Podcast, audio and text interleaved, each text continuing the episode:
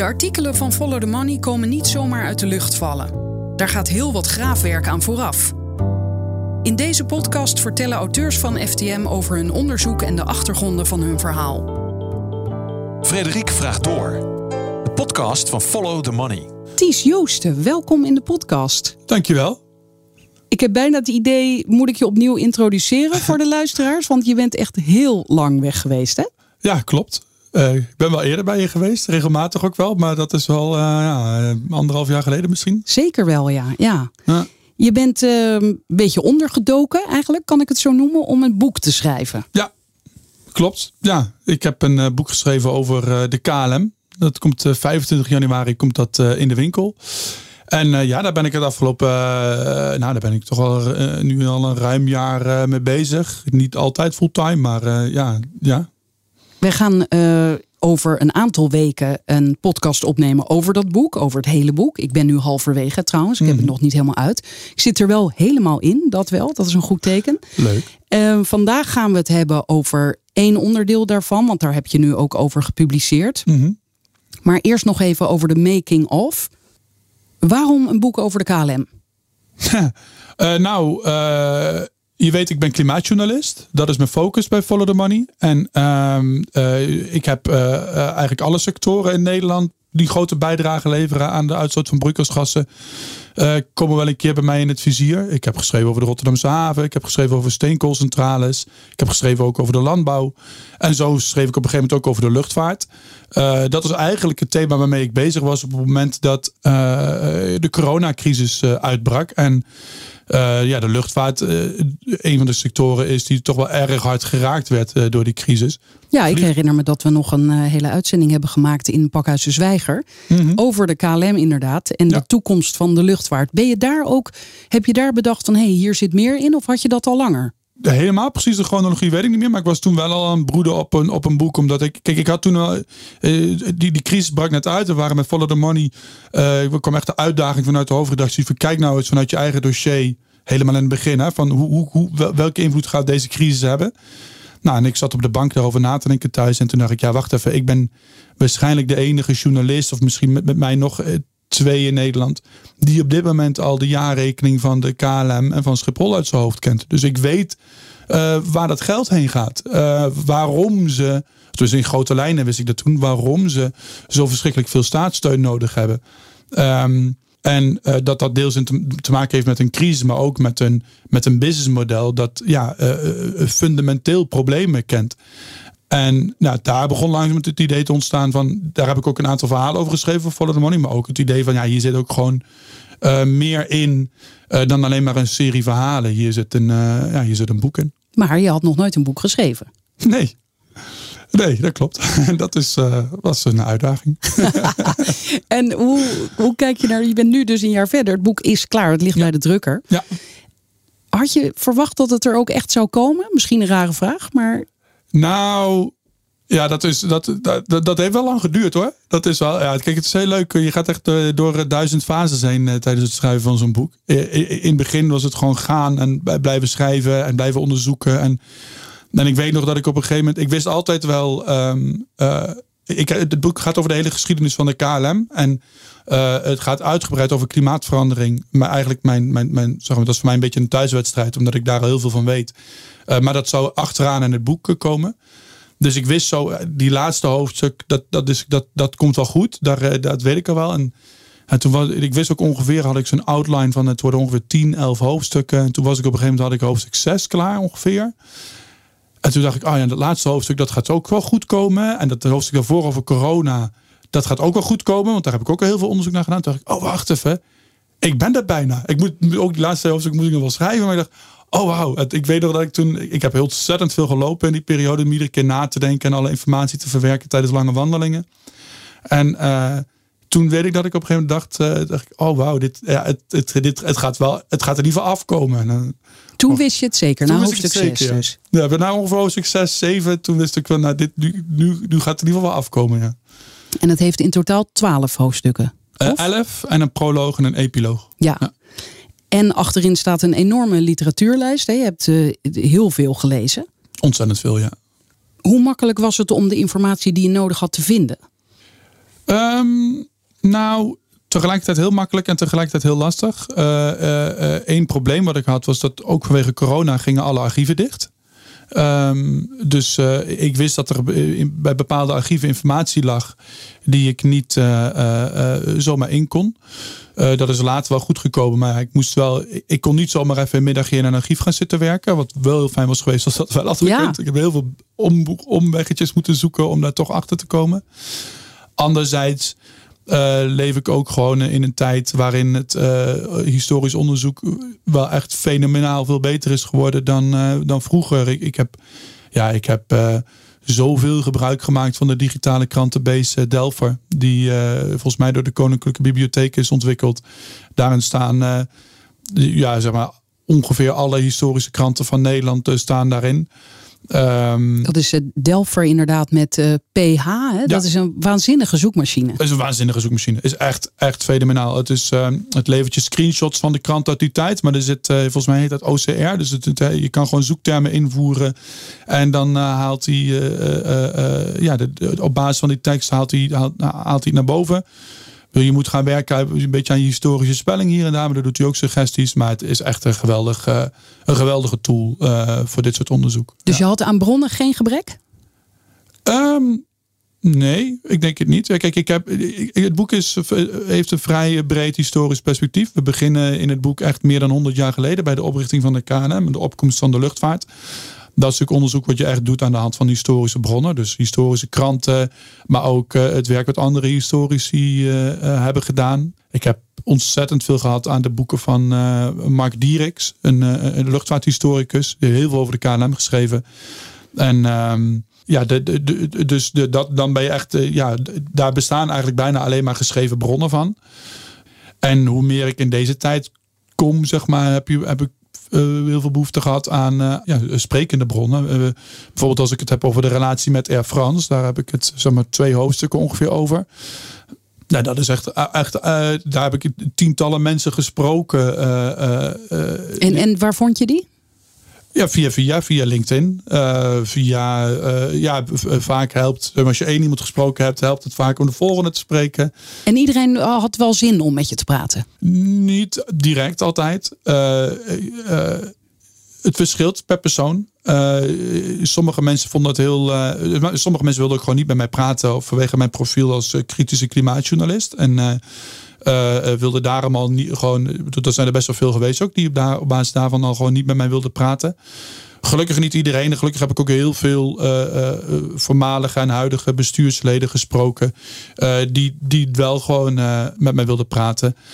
En ook, ja, vaak hielp het wel. Ik heb ze, alle, ik heb ze eigenlijk altijd aangeboden om op, op basis van achtergrond te praten. Dus, um, anoniem dus? Anoniem, ja. Tenzij ze echt expliciet toestemming geven om, uh, om met, met hun naam uh, genoemd te worden. Uh, maar de meesten wilden dat niet, omdat ja, het, het, is, het is een apart wereldje, de KLM. Het is, mensen, zeker in het bestuur, kunnen daar heel lang werken. Hebben daar, zeker oud, oud bestuursleden, hebben daar nog altijd heel veel connecties. En ja, het is ja, het idee van de blauwe familie. Het is echt wel een familie wat dat betreft. Enerzijds roddelen ze allemaal over elkaar. Hebben ook heel veel ruzie met elkaar. Maar het is toch ook weer niet per se zo dat ze het fijn vinden om daar dan eventjes over uit de school te klappen. En helemaal niet met naam en toenaam. Dus je moet je daar een beetje in laveren, zeg maar. En vertelde jij dan, eh, ja, mijn boek heet De Blauwe Fabel? Nee, want die titel is pas heel laat uh, bepaald. Oh. Uh, ik wist heel lang niet hoe ik het precies moest noemen. Wat, wat had je eerst in gedachten? Dat heb ik allemaal gedacht. Ik heb uh, lang met de Zwarte Zwaan zitten, maar dat vond ik niet te fijn, omdat het in het Engels is een Black Swan, is een soort once in a lifetime ding, een, unieke gebeurtenis waar weinig kans op is. Terwijl mijn boek gaat juist over bepaalde patronen die in de tijd zien terugkeren bij de KLM. Dus ik vond het niet helemaal. Um, ja, god, ik heb heel veel dingen gedacht. Maar ik, ik weet eerlijk gezegd niet meer. Uh, de val van de koninklijke heb ik wel eens gehad. Maar dat vond ik weer te definitief. Omdat het, uh, het, het gaat niet per se bij de KLM om een val. Uh, want het ding is, dus als de KLM valt, wordt het altijd weer opgeraapt door de overheid. Dus ze vallen nooit echt, zeg maar. Dat is juist het ding. Dus ik vond de val ook uiteindelijk heb ik uh, om die reden de, de eeuwige zachte landing of zo. Ja, zoiets. Ja, hoe je toch. Ja, als je ziet wat er de afgelopen maanden heeft plaatsgevonden, kun je toch ook voor een hele grote groep werknemers toch niet bepaald spreken van een zachte landing. Uh, Want die zijn ontslagen, bedoel je? Ja, ja zeker. En, en, en ja, je ziet ook in dat zul je ook in, de, in het boek wel terug zien komen. We hebben ook, ik heb het ook uitgebreid over de over het laagbetaalde personeel bij de KLM. En, en ja, die leveren gewoon wel al, um, al 25 jaar in, zeg maar. Of, of leveren in of, of groeien maar minimaal. En de arbeidsvoorwaarden staan onder druk. Uh, dus, dus er zijn grote groepen werknemers wie merken bij de KLM niet zoveel te maken hebben met een zachte landing. Voor andere groepen werknemers is dat weer anders. Maar... Dit is het eerste boek voor Follow the Money. Want uh, Follow the Money begint dus hiermee uh, de uitgeverij. Wat is daar eigenlijk het doel van? Van het uitgeverij beginnen bij Follow the Money? Ja. Nou, uh, zijn die lange artikelen niet genoeg? Nou ja, ik denk dat ik geloof wel. Ik geloof heel erg in het project. ik denk dat het. Het zou nu ook raar zijn als jij zou zeggen, inderdaad, Frederik, ik geloof er helemaal niet in. Ja, precies. Nee, nee, maar ik geloof echt in. Ik denk dat, dat de verhalen en het soort onderzoek wat Follow the Money doet, dat het bij zich bij uitstek leent voor, voor, voor boeken. Voor proberen dat in een iets tijdlozere uh, vorm te vatten. Ik bedoel, we schrijven al hele lange verhalen. Daarom besta jij ook om dat voor wat uh, groot publiek verteerbaar te maken. En uh, ja, een boek is eigenlijk de andere kant op. Is, is, is ja, dat, dat in een wat tijdlozere vorm te gieten. Um, nog meer aandacht te kunnen hebben. Ook om het, om het onderzoeksproces bijvoorbeeld bloot te leggen. Of, of dingen echt in een groot, breder historisch perspectief te plaatsen. Want we hebben natuurlijk bij Money heel vaak over incidenten die symbool staan voor een bredere politiek of een grotere ontwikkeling in de maatschappij. Waar je in artikelen niet altijd aan toe komt om die context ook weer helemaal te geven. Um, en ik denk dat dat, uh, ja, een boek is daarbij uitstek voor geschikt. En ik denk dat onze lezers, die, die, die, die kunnen dat wel aan, zeg maar. En we hebben, en we hebben, bedoel, we hebben sinds een aantal jaren hebben natuurlijk een fenomenale eindredactie. Uh, dus, dus we kunnen dit ook met z'n allen. Ben je, denk je, anders gaan schrijven door het schrijven van dit boek? Ja, zeker. Ja, ja, ja, nee, ja, het boek zelf in ieder geval zeker. Ik ben veel, uh, je, je moet zoveel meer rekening houden met een, met een spanningsboog die een langere houdbaarheid heeft. Ik, uh, ja, ik kwam zelfs enkele cliffhangers tegen. Ik dacht van ja, dit, dit is goed. Dit is goed. Je houdt me vast. Ja, ja, ja nee, zeker. Ja. Je moet er echt over nadenken. Je moet toch die aandacht vasthouden. En, uh, maar die cliffhangers ben ik eigenlijk, nu ik erover nadenk, op, bij Follow the Money niet echt gewend. Nee, maar ik denk dat dat ook wel ja, eh, essentieel is voor het schrijven van een boek. Kijk, eh, mijn artikelen, dat zul je, ik zal niet helemaal het geheim van de smet verraden, maar zo, ik, wat ik toch, als ik mijn artikelen teruglees, dan heb ik vaak, dus denk ik heel lang na over een thema en dan op een gegeven moment denk ik van, ah, dit is een, dit is een supersprekend voorbeeld of dit is een supersprekende analogie. Ga ik bijvoorbeeld het, het beleid van de KLM vergelijken met als je een, een wijnboer in Frankrijk bent en dat je dan flessen wijn verkoopt. Volgens mij heb je dat verhaal ooit nog eens voorgelezen. Um, en hoe gaat dat dan ook weer verder? Want dat ben ik even kwijt hoor. Ja, de, over, het ging over het aantal beweging, eh, vliegtuigbewegingen op Schiphol. Wat beperkt is, maar de prijs uh, uh, stijgt daar niet, maar daalt. en dat, dat vergeleek ik met als je een, een, beperkt aantal flessen wijn verkoopt in een Frans dorpje. En er is heel veel vraag naar. Dan verwacht je daar dat de prijs stijgt. Want dat is een markteconomie. en bij de, bij de Schiphol daalt de prijs juist. tenminste, voor, ja, daalt de prijs. Um, nou, meer daarover in een van die artikelen dus, in het dossier. Ja, hè? maar dan heb ik dat helemaal uitgedacht. Denk, ja, dit is een goede analogie. Dan kan ik goed uitleggen van, zo kun je dit begrijpen. En dan kan ik uitleggen van waarom dit vreemd is, waarom dit uitleg behoeft. En dan is het één anekdote die waarin dat verhaal, uh, waarin, dat, waarin ik dan een mooi verhaal kan vertellen. Maar ja, zo werkt het schrijven van een boek gewoon niet. Want je moet dat toch gewoon veel langer die. Dan kan je niet een anekdotetje vertellen en dan uitleggen hoe het zit en dan een punt zetten en dan door naar het volgende. Er, er moet een, een diepere rode draad in zitten. Uh, dus ja. Heb je eigenlijk medewerking van de KLM gevraagd en gekregen? Uh, de huidige KLM, want je, je hebt dus ex-medewerkers gesproken. Ja, en ik heb ook, uh, uh, ja, ook met huidige woordvoerders en wat mensen die daar werken gesproken. Sowieso heb ik heel veel mensen gesproken die daar ook nu werken, maar die dat, zeg maar, ja, hoe zeg je dat? Buiten de officiële kanalen om doen. Ook verder met de woordvoering heb ik wel een aantal keer gesproken. Maar het is geen boek met medewerking van de KLM. Ik, ik, weet niet zo goed waar daar de grens ligt bij een officieel boekenland. Wat dat betreft eh, ben ik een eh, debutant. Maar uh, nee, ja, ze hebben me daar verder niet ja, ze hebben niet mandje vastgehouden of zo. Nee, nee dat moet er nog bij komen. En denk je dat ze blij zullen zijn? Ja, god. Uh, ik denk. Uh, dat is een beetje een gewetensvraag. Ik, ik, ik ben bang van niet. Ik ben bang dat ze. Zoals ik het bedrijf een beetje ken, denk dat er best veel mensen het opvatten als dat het, dat te kritisch is. Of dat het. KLM is niet zo gewend aan veel kritiek. Het valt ook op hè, in Nederland. De, kritiek op de luchtvaart en de kritiek op geluidsoverlast bijvoorbeeld. landt altijd op het bord van Schiphol. Uh, iedereen heeft dus op, Arjen Lubach heeft het, heeft het over Schiphollen. En Schiphol moet alle ruimte krijgen. Actievoerders richten zich veel op Schiphol en ook andere luchthavens. Maar zeg maar, geluidsoverlast, dat komt van de vliegtuigen. Dat komt niet van de landingsbanen. Um, die twee hebben natuurlijk ontzettend veel met elkaar te maken. Maar ik vind het best opvallend hoe vaak de KLM eigenlijk in die discussie de dans een beetje ontspringt ja, ze zijn toch nog altijd wel gewend om een soort, ja, dat, dat beeld van wij zijn Nederlands trots, we zijn uh, vlaggenschip van de Nederlandse economie of de kurk waar, de, waar het de BV Nederland op drijft. Uh, dat is een imago wat ze gewend zijn en prettig vinden. En weet je, de koning die vliegt zit in de cockpit en als Olympische sporters goud behalen, dan worden ze door de KLM naar Nederland gebracht. Dat is het beeld wat de KLM zichzelf heeft. Um, en kritiek valt daar vaak lastig. Ik heb er ook een aantal op Twitter achter me aan zitten die uh, ja, mij helemaal in het Tichoots, dat is die anti-luchtvaartjournalist. en uh, ja, die, ik zit daar al volgens sommige mensen helemaal in hun kamp. Ik verwacht wel dat dat ja, bij een deel van de KLM-liefhebbers ook wel zal gebeuren. Maar anderzijds hoop ik. Kijk, er zit een duidelijke oproep in het boek ook. Van, je moet echt, ze moeten echt beter en dieper gaan nadenken over de toekomst. Uh, want dit is niet houdbaar. En ik hoop eigenlijk dat die boodschap overkomt. De kurk waar de economie op drijft, dat noemde je net. En dat is weer gebaseerd op een theorie die je beschrijft in je laatste artikel. Ja. Uh, de mainport-theorie. Ja. Die eigenlijk alleen maar in Nederland bestaat. Deze, als het al een economische theorie is. Maar dit is iets typisch Nederlands. Waar, wat is het? Ja, geestig hè. Daar kwam ik ook vrij laat pas achter. Ik, ik ben erbij doodgegooid. Uh, en ik denk mijn generatie uh, uh, allemaal. Ik ben van 84. En bij mij op de middelbare school ging het, ging het echt... bij de meeste vakken werd, werd de mainporttheorie wel aangehaald. Bij economie ging het erover. Omdat het, de, de, de, BV Nederland erop zou draaien. Bij geschiedenis ging het erover. Want we komen uit een VOC-tijd. En dat vertaalt zich door in, in, in de mainports. In ons zijn van ons een handelsnatie. En bij aardrijkskunde kwam het terug omdat het uh, uh, ja, een vervoersknooppunt, het ging sociale geografie, ging het over ruimtelijke economie. Dus ja, ik ben er echt mee doodgegooid. Oh, dat, dat de mainports, ja, dat, dat, dat was de, het fundament onder de Nederlandse economie. En dat geloofde ik. Dat, ja, dat, dat, daar ging ik gewoon vanuit dat dat klopte. Maar mainport, dat is dus letterlijk de, de hoofdhaven?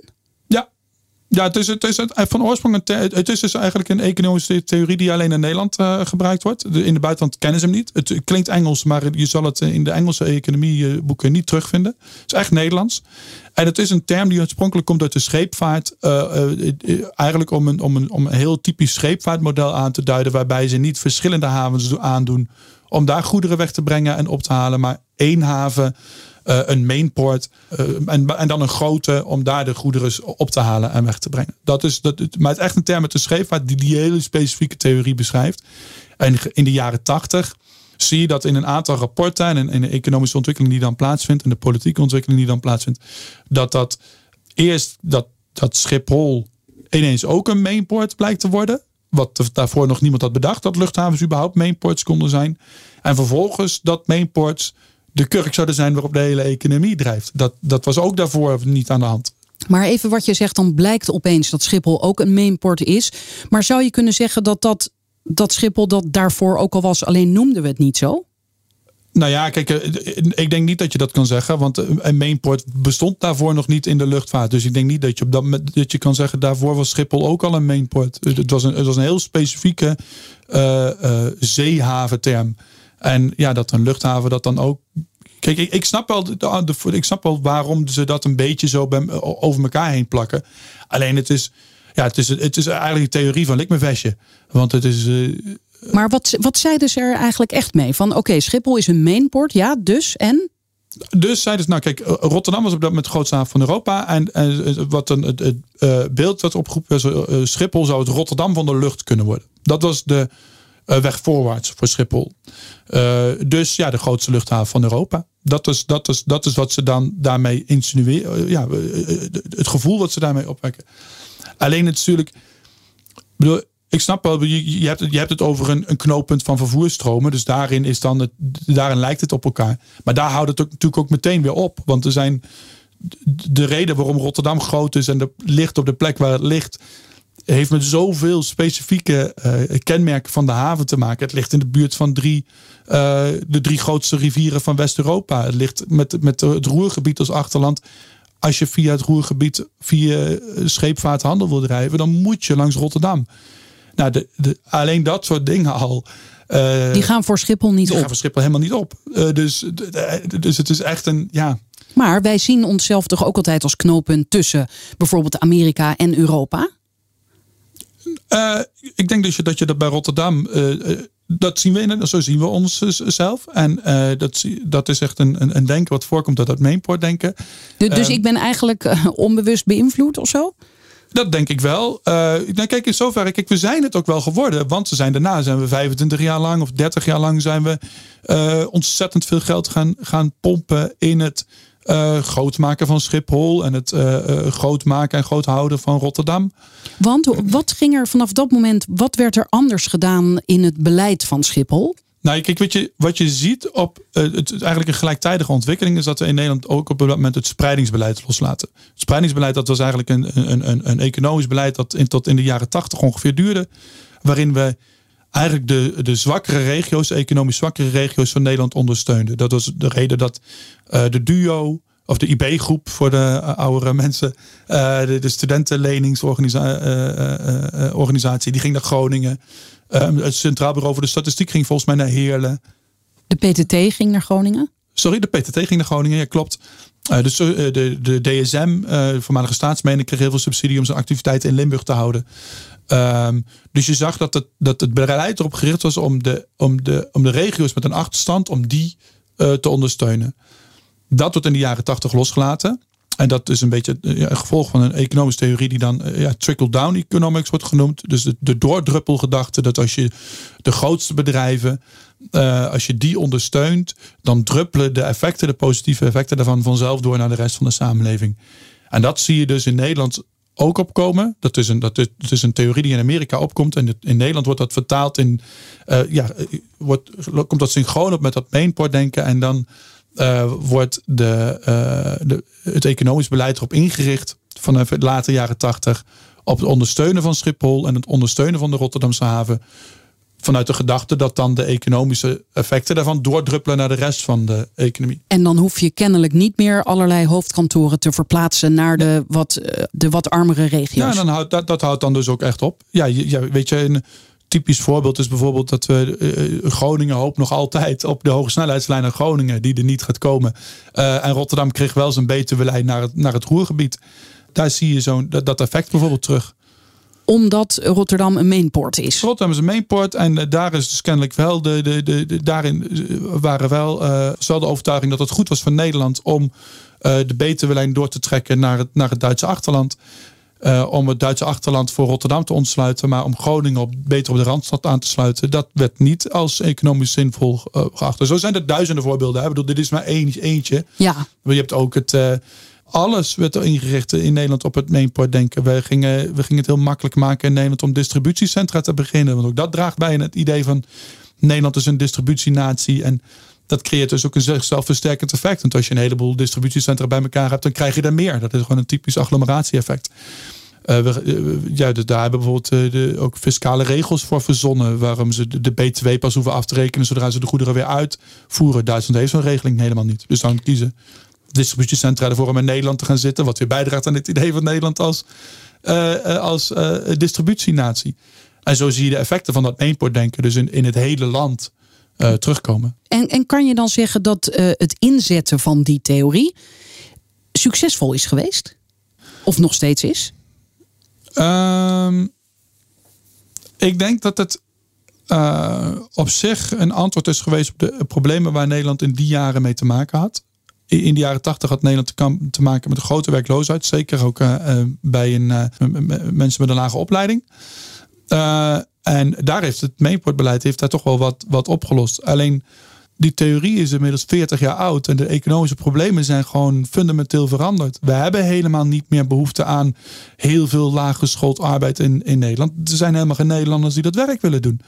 Tegelijk zie je dat, zeker bij Schiphol, de effecten ervan op de omgeving, uh, geluidsoverlast, gezondheidsschade. Uh, dat je in, we, hebben te maken met een enorme woningopgave. Uh, dit, is, dit is precies de regio waar heel Nederland wil wonen. Maar je kan in de helft van de regio daar niet bouwen omdat Schiphol daar ligt. Ja, we leven in een hele andere tijd. En meteen ook aan het begin van jouw stuk. Kom jij eigenlijk met de actualiteit dat, dat Schiphol nu een natuurvergunning moet gaan krijgen. En het is maar de vraag uh, hoe ze dat voor elkaar gaan krijgen. Ja, nou ja, ja. Uh, en je ziet daar dus ook dat, ja, ik, ik vind dat. Ik, ik noem het in een tweetje, noem ik het ook mainportbeleid on, uh, on steroids. je gaat, hier gaat het echt een nieuwe fase in. Kijk, Schiphol heeft geen natuurvergunning. En wat betekent dat? Um, daar zijn de juristen nog niet helemaal over eens. Maar de kabinet is er inmiddels wel van overtuigd dat ze die waarschijnlijk wel nodig hebben. Um, en een natuurvergunning, uh, uh, ja, daarin wordt eigenlijk vastgelegd hoeveel stikstof en andere schadelijke stoffen je uit mag stoten. En dat is weer gerelateerd aan de hoeveelheid schade die je daarmee veroorzaakt aan natuurvergunningen. Of aan natuurgebieden, vandaar de naam natuurvergunning. En Schiphol heeft gewoon een, een, een, natuurlijk een schadelijk effect op natuurgebieden, ook die in de regio liggen. Ook op Natura 2000 gebieden, die een soort, nou zeg maar, de, de harte aas van de natuurgebieden. Die verdienen extra bescherming. Um, en nou, vanwege de schade die ze veroorzaken, ze hebben geen natuurvergunning. Het kabinet is er inmiddels wel van overtuigd dat ze die waarschijnlijk wel hebben. Moet er nu uitgerekend worden van nou, hoeveel ruimte is er eigenlijk voor, voor Schiphol om onder andere stikstof uit te stoten. En juristen rond het kabinet en ambtenaren uh, geloven eigenlijk niet dat een vergunning afgeven voor de hoeveelheid vluchten die ze nu uitvoeren. Dat zijn er voor, in het laatste jaar voor corona waren er een half miljoen per jaar. Dat dat ooit zal standhouden voor de rechter. Daarvoor een half miljoen vluchten veroorzaakt gewoon te veel schade aan uh, die natuurgebieden. Zo, dus zo op het eerste gezicht, uh, op het eerste gehoor lijkt het uh, of die vergunning komt er niet, of het aantal vluchten moet omlaag. Ja, maar die vergunning dat die er niet komt, dat lijkt op dit moment moeilijk voorstelbaar. Want ja, ze hebben er gewoon één nodig. Net als alle andere bedrijven in Nederland overigens. Bedoel, is, is dit vanuit Europa trouwens? Of hebben wij dit zelf bedacht? Oei, goede vraag. Nee, de Natura 2000, dat, is een, dat, dat heeft een Europese component. Uh, maar de natuurvergunning zelf wordt dan wel weer door Nederland afgegeven. Um, maar hoe dan ook, moeten we vinden met z'n allen dat we daar aan moeten voldoen? Dus Schiphol heeft Kijk, het is, Schiphol heeft al vaker rare bochten gemaakt. Dus ik durf heel weinig echt stellig te zeggen. Dat ze misschien dat er weer het konijn uit de hoge hoed komt. Dat ze toch geen natuurvergunning of iets anders nodig hebben. Dan kun je nog ook weer een, een boek over vol schrijven. Dat mag een ander doen. Maar, uh, maar uh, het lijkt er nu op dat die vergunning. Dat ze een natuurvergunning nodig hebben. Het lijkt daarop dat die voor 500.000 vluchten op dit moment niet afgegeven kan worden. Nou, dan kun je er dus inderdaad voor denken. Nou, dan geven we er voor 400.000 vluchten. En dan moet Schiphol maar krimpen. Ja, maar dat is niet hoe het, het mainport denken in Nederland werkt. Uh, want Schiphol moet groeien, daar is iedereen ervan overtuigd. De Schiphol is de kurk waar de Nederlandse economie bedrijft. Want dat even in een uh, sideline, dat is een van de ideeën van de Mainport-gedachte. Groei is altijd nodig. Groei is nodig voor Schiphol. Schiphol moet alle ruimte krijgen. Uh, letterlijke quote van Nelly Smit-Kroes. En wat, waar, waar er nu dus over wordt nagedacht, is om ja, best wel verregaande maatregelen in de omgeving van Schiphol te nemen. Om daar de uitstoot, uitstoot naar beneden te krijgen zodat Schiphol de ruimte krijgt om verder te groeien. Bijvoorbeeld het uitkopen van boeren in de omgeving van Schiphol.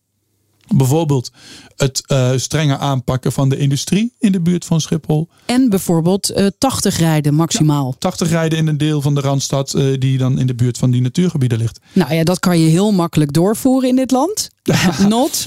ja, kijk, het, er zit natuurlijk een, een, hele diepe ironie in dat we, dat we ja, tien jaar geleden begonnen met alle maximumsnelheid naar 130. En dat we dan nu uitkomen op in de, in de Randstad moet het naar 80. Omdat gewoon de ja, het, het kan gewoon niet allemaal, zeg maar. We kunnen, het, het past niet allemaal op dit kleine stukje aarde.